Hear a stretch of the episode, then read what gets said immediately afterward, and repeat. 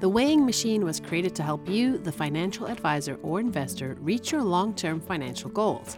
Each episode, your hosts, Rusty Vanneman and I, Robin Murray, cut through the market clamor to find the time tested principles that help investors succeed. The weighing machine is inspired by the classic investing truism attributed to Benjamin Graham. The stock market is a voting machine in the short run and a weighing machine over the long term. In other words, emotion drives short term market movement, but fundamentals and valuations drive returns over time. Welcome to the weighing machine. Enjoy, and as always, let us know what you think. On the podcast today, new highs in the market, good news on a potential vaccine, and we have a new president, right? We all agree? How will four years of Joe Biden at the helm impact the markets? We will also discuss the rapidly growing popularity of model portfolios, the surging field of fintech, and the latest in cryptocurrency. Welcome to the Weighing Machine. I'm Rusty Vanneman. And I'm Robin Murray. Okay, let's start with a look at the markets. We had a few days of uncertainty as the vote count lingered on in several states. And as of now, counting is continuing. But the election was eventually called, and the market seemed to shrug off the uncertainty and really enjoyed a great start to November. So, what are we watching for in the markets now? All that happened, and of course, the the great potential news on the vaccine to start off the new week. So the market's moved to new highs. We've entered a period of uh, seasonal strength. And then I think, and I just wrote these notes down before, I kind of like them too, but I think uh, common ground and compromise have hopefully replaced conflict and chaos. And the one thing is investor mood has been so cautious, if not outright bearish all year. And I'm pretty optimistic that investor mood will brighten up. We've seen a massive rotation um, so far this month in towards more cyclical, smaller companies, value stocks. We've kind of been seeing it since uh, the middle of the summer, but today was a really big rotation. And I think a lot of it's based off investor optimism. Right. Well, we do have a new president. I don't know if the current president thinks we have a new president, but we do. The race has been called, and Joe Biden is president elect. Um, so I do want to talk about what we expect for the markets in a Biden presidency. But first, what do we expect from now until January 20th when the transition of power is complete? Well, I guess there's sort of the again the market expectations, and I kind of I think again we should be hopefully ending a period of a little more optimism. I mean, there's pent up economic demand, but I think there's pent up investor demand as well.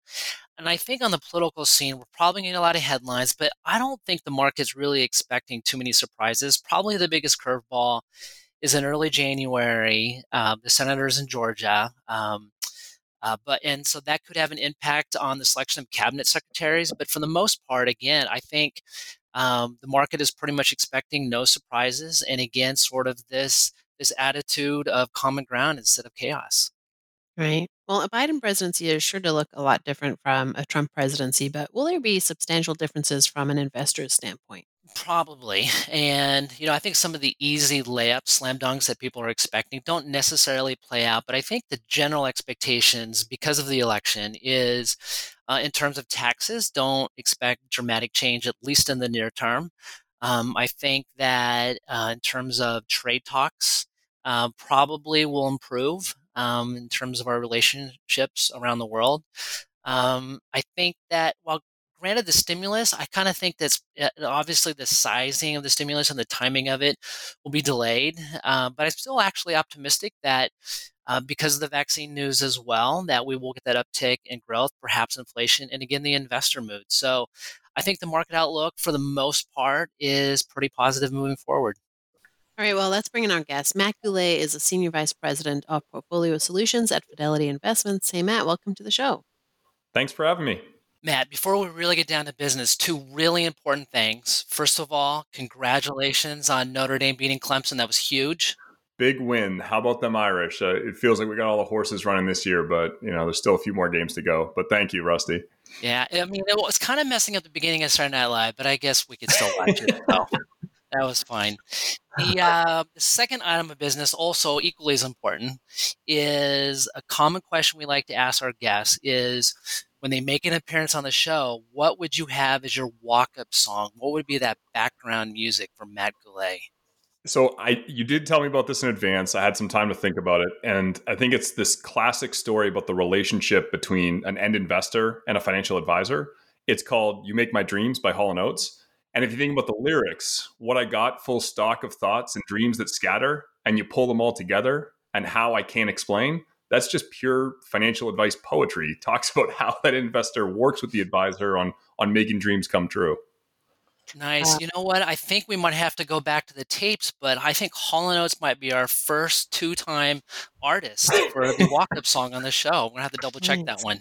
Same song or different song? I I don't remember. Do you remember Robin? I don't remember. Yeah, that was a really thoughtful response. So I that feel was like that that. was good. Yeah, that was good. All right. Well, Matt, you've been at Fidelity Investments for I think eight years now. Is that right?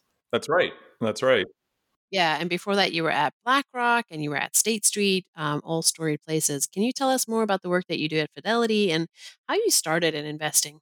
Yeah, so I started out in the ETF industry at SPDR ETFs, and and then after that, I worked at BlackRock iShares, where I worked on a portfolio team. And one of the things we recognized at the time was it wasn't so much about the building block, the ETF itself. It was really about having this thoughtful dialogue around portfolio construction. Uh, I moved to Fidelity about eight years ago, and I've spent the first part of my time at Fidelity helping build out our active sector mutual fund lineup and many of our ETF products. And then more recently, I've led our portfolio solutions group where we work with financial advisors and broker dealers on model portfolios. Uh, part of your question was also Fidelity, and Fidelity Investments is known for its branded channels, its branches, its its phone service, its 401k business. I actually work in Fidelity's institutional channel, known as FI, where we are the number one custody and clearing firm for independent advisors. We custody and clear assets for 3,000 RIAs, over 100 broker dealers.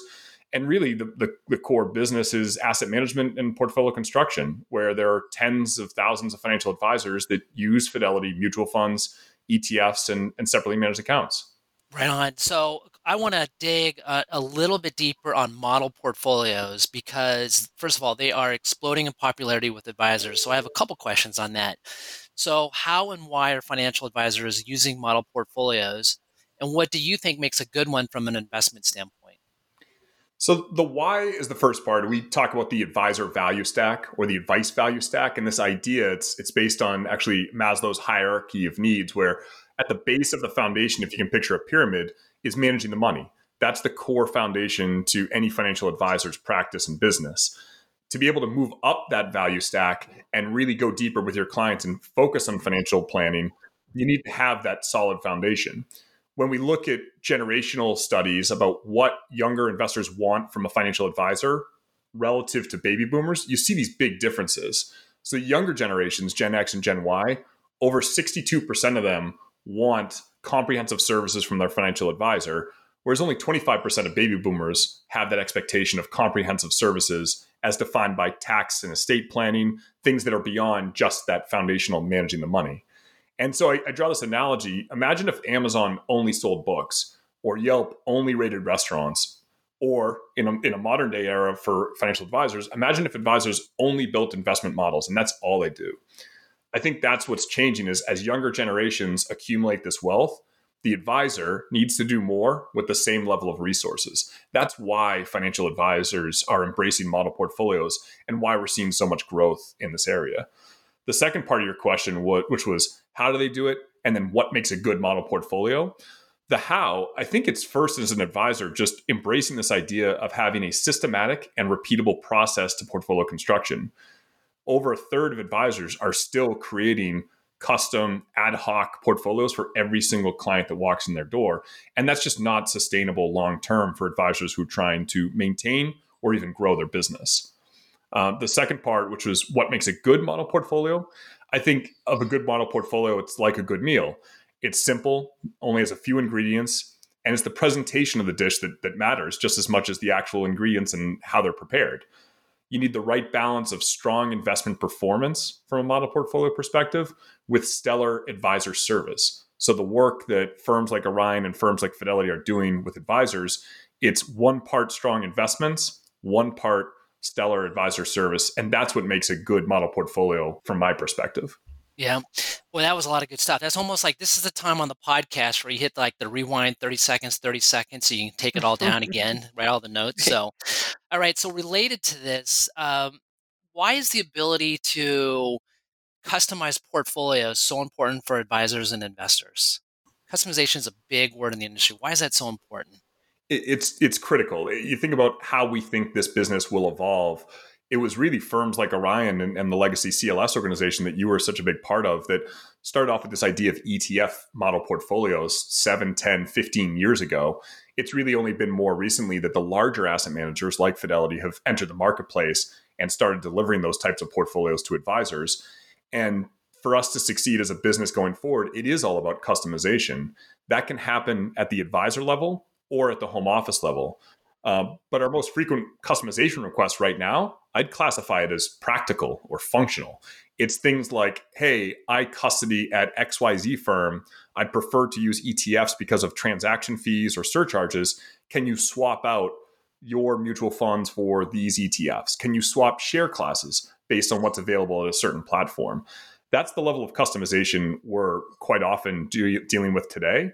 But as we go forward into the future, the majority of sales and flows into models are still coming into multi manager, multi asset type strategies.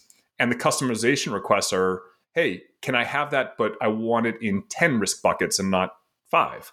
I want a tax aware version. I want an ESG version, all of that same kind of core target allocation strategy. So those are the request, requests that, that we're currently prioritizing. And like I mentioned, it's not just the customization at the advisor level and having that dialogue around portfolio construction, it's also at the home office level to, to have a sense of which underlying componentry, the mutual funds and ETFs, are on the approved list for a broker dealer or that might be trading commission free or with no transaction fee. These are all things that matter to the home offices that advisors choose to affiliate with. Well, Matt, Fidelity offers um, a variety of interesting portfolios on Orion, both on Orion Portfolio Solutions and Orion Communities Model um, Marketplace, including some that invest on the business cycle. Can you explain to us how those work and where are we in the business cycle currently? Sure. So, a few questions there. One is just in terms of availability, you nailed it. There's the Orion Communities Model Marketplace where we have all Fidelity mutual fund and ETF models available, and we're working on separately managed accounts. That's a really unique platform where the advisor actually trades the account and has investment discretion. So there's some level of customization that could potentially be built into that platform, and all for a zero platform fee uh, for the majority of Fidelity models. Orion Portfolio Solutions, uh, the, the traditional TAMP business and, and, wealth management platform business that you have. That's where we have our target allocation models, our business cycle models, and our bond income models. Now, target allocation and business cycle, they're actually two separate and distinct model series. The target allocation series, which we launched in 2018, is based around this idea of having strategic asset allocation that doesn't change much from quarter to quarter or, or even year to year. But what is changing are the underlying components and whether we are favoring active versus passive management within a construct of a 60 40 portfolio or a 70 30 portfolio, uh, et cetera. The business cycle, which was what you asked about, that's our active asset allocation model portfolio. So that idea is built around the, the concept that the economy goes through different phases of the cycle early, mid, late, and recession. And based on where you think we are, you can plot out to certain sectors and asset classes around where you should be overweight and where you should be underweight. So if you think about where we are currently in the business cycle as we record this here in November, after a historically sharp and short-lived recession during the spring, most major economies are now in early cycle recovery. China is somewhat ahead of the rest of the world due to largely to the, the faster reopening that's occurred there. But in the United States and in you know, the European markets, uh, both consumer and business confidence continue to improve. Uh, activity levels are, remain below normal. The progress is uneven, and, and, the virus cases, as we all know, remain elevated. Uh, but we still think we're in early cycle.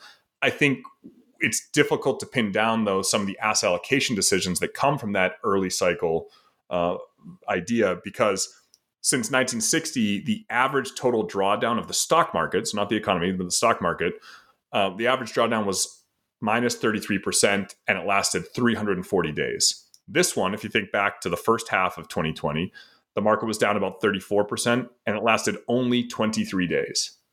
The crazier stat is, is that the average days to return to that peak, it's it's typically years. And in 2020, it only took 129 days to get back to even.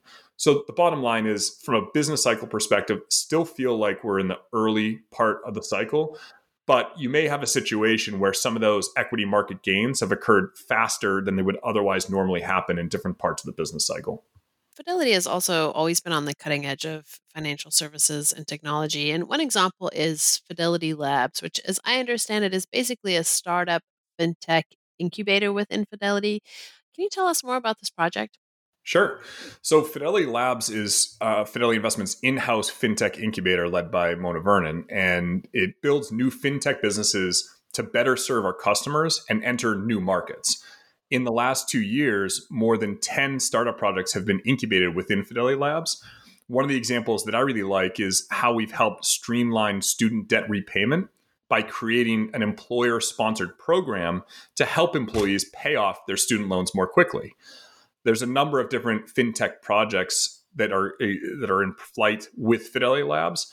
Uh, another kind of example of, of more interesting work maybe would be virtual reality experience that we've driven for Fidelity associates to keep them engaged in, in this new virtual world that we're all living in since the onset of the, of the COVID pandemic. We actually had over 100 employees that use these virtual reality headsets as part of this remote onboarding program to replace our traditional in-person training program that we would have uh, in the spring each year. So it just gives you a sense of some of the, the projects and businesses really that are coming out of both Fidelity Labs and then the Fidelity Center for Applied Technology known as FCAT. Fidelity's always been so progressive again. But another thing which is really cool, Fidelity started a couple years ago, was digital assets. I think it started in 2018. What is the firm's thinking on cryptocurrencies? Sure. So we don't currently use cryptocurrencies in the model portfolios that we spent some time talking about today. But if you look across Fidelity, our belief in digital assets is really firm wide. And we've been working for years to develop a blockchain ecosystem with a heavy focus on the research and development and this goal of becoming a holistic solutions provider in digital assets. Our initial focus in the space is on institutional needs. So if you think back to my earlier comments about Fidelity Institutional and who we service, we're really talking about hedge funds, family offices, RIAs, and financial advisors. And there's two offerings in that space that I can speak to briefly. One is Fidelity Digital Assets, where we offer institutional quality custody and trade execution services for digital assets to those institutional investors. Those services would include secure, compliant, institutional quality custody or storage of Bitcoin, and a trade execution venue that facilitates trading for clients by providing them access to multiple vetted liquidity providers through a single platform. The second offering would be Fidelity Digital Funds, which makes digitally native assets accessible to institutional investors that seek exposure to these assets through familiar investment vehicles. We continue to hear that investors want exposure to this emerging asset class through both direct and indirect investments. So they're both areas of focus for Fidelity. Uh, but if, if I could go back, actually, Rusty, to your earlier yeah. point and flip the tables a little bit in the Q and A, I, I should have mentioned this earlier. We do have that connection point. The model portfolios that we've been talking about during this podcast, many of them are generated by a division inside of Fidelity that's called Strategic Advisors or, or SAI. And it's yeah. a division that, if I'm not mistaken, you worked in once upon a time and helped build out some of those early model portfolios for Fidelity. So my way of saying thank you uh, for the effort you put forth and for the help you've given us. But I'd also be curious to get your perspective on how the ecosystem and, and the model marketplace has evolved over the last few years. Yeah. Oh man, you just turned it around on me. I'm the one asking questions. So, yeah, the um, so with strategic advisors in the late '90s, actually, I just talked to some of the old gang just the other day too. I, they're managing between six and seven hundred billion now. It's really been amazing, and uh, the talent and resources that were there were just so tremendous. Um, in terms of, of, of the model marketplace, and just in my opinion, is that to me the exciting thing is just the acceptance of it. I guess there's the advisor acceptance where obviously they've embraced it for very good reasons. I mean, many advisors are really good at being a counselor. Um, they're really good at relationships, and be able to use a model portfolio just enables them to spend more time just at their strength. And it isn't just it's that's great for the investor and it's great for the advisor as well because then obviously they can grow their business. And I think in the terms of the model portfolios themselves, you know, it you know, 25 years ago, you could do due diligence on managers and strategies, and quite frankly, you could find a lot of really shoddy ones out there. And in terms of the workmanship and craftsmanship that went into them, the model portfolios have really upped their game. I mean, they still run the gamut, but there's a lot of really solid model portfolios out there that I think that are reliable and consistent, and they have a lot of great support that goes along with them. So, anyway, you totally surprised me with that curveball, but hopefully I hit it. I appreciate you uh, going through it, though. I think it's valuable perspective. You got to keep him on his toes. That's good job. I know, geez. Well, so I'm going to throw another curveball back at you because now it's another really important question. It's going to be super useful for me because, again, we're recording this in November, which means it is that time of year when I start looking for book ideas for my investment team's White Elephant Book Exchange. It's really important. I need some really cool ideas. So, do you have any book recommendations for advisors or investors or even newbie investors? Sure. Love this question. And actually, you probably have a number of folks on this podcast who will give you finance type ideas. I'm actually going to give you one that, that's not finance, but I think it's incredibly interesting and, and maybe could be applicable to financial advisors. It's this book called Why We Sleep, and it's written by Matthew Walker. And it talks about the importance of sleep best practices for getting good sleep, and, and then finally, this idea of chronotypes, which are these behavioral manifestations of underlying circadian rhythms. And it's really just simply when you get your best sleep, morning or night. I don't know who you are, Rusty, if you're a morning guy or a night guy, but that's why we thrive. You think about cavemen and cavewomen, someone watches the fire all night and someone wakes up early to go hunt or gather.